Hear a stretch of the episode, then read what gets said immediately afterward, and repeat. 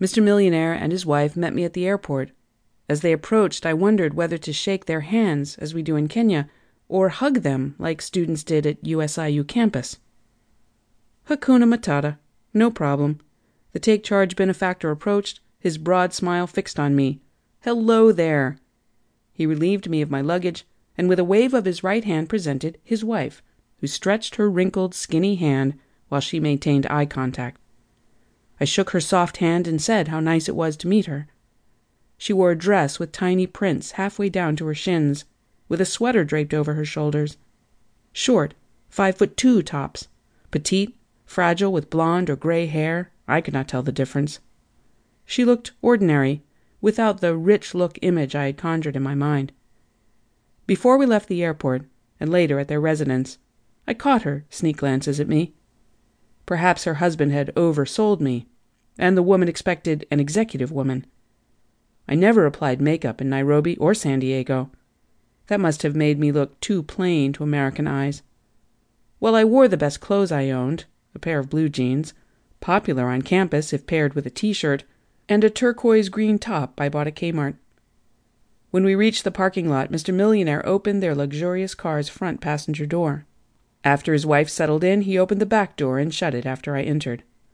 I sat almost at the edge of the back seat with the door as support and placed my purse on my left side. It made me feel snug and secure. Nobody seemed to appreciate seat belts in those days, my hosts included. As soon as he eased the quiet car from the airport, Mr. Millionaire described everything noteworthy along our route. My mind overlooked sightseeing. It focused on how I would last, for six weeks, in the couple's household. I recalled how much I had enjoyed his company back in Nairobi, but in Boca Raton, uneasiness unsettled me. I had never entered a white person's house before.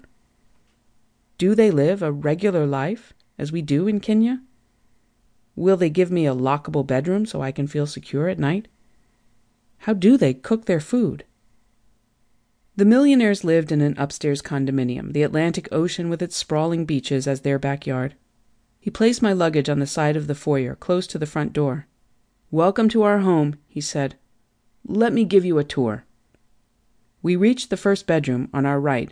It had a bachelor pad look, assortment of sports caps hung on a jacket stand.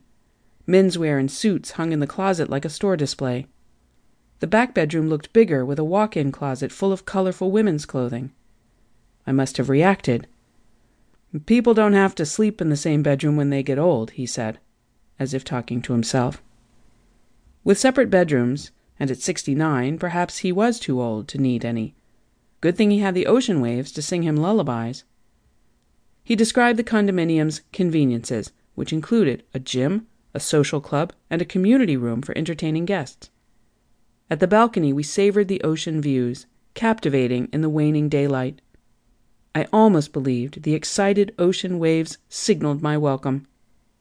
From the looks of the vehicle we rode in, and the other one I saw in their underground parking, plus the almost too beautiful to sit on furniture, Mr. Millionaire had not exaggerated his financial status.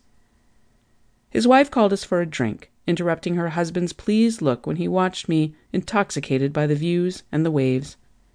We sat at the dining table, between the living room and the kitchen. She handed us glasses of a tasty juice drink which had a trace of mango flavor. Mr. Millionaire drank like one late for an appointment. When he finished, he softly slapped his palm on the table and said, We should get going before it gets dark. He rose to his feet. Are we going somewhere else? I asked. Yes, where you'll be staying. I hurried to finish my drink. Maybe they have another residence, I thought. He did not explain. His wife said, I hope your stay here will be pleasant. You will like Boca Raton. She did not join us. Mr. Millionaire dragged my luggage back the way we had come, through the elevator down to the underground parking. I followed behind. In minutes, we were back on Boca Raton streets. Not staying in that condominium allayed my fears and discomfort, but I wondered where he was taking me. Except the millionaires, no one in the world knew my whereabouts.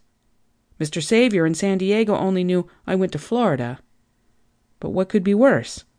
I had come all the way from Kenya, thousands of miles away.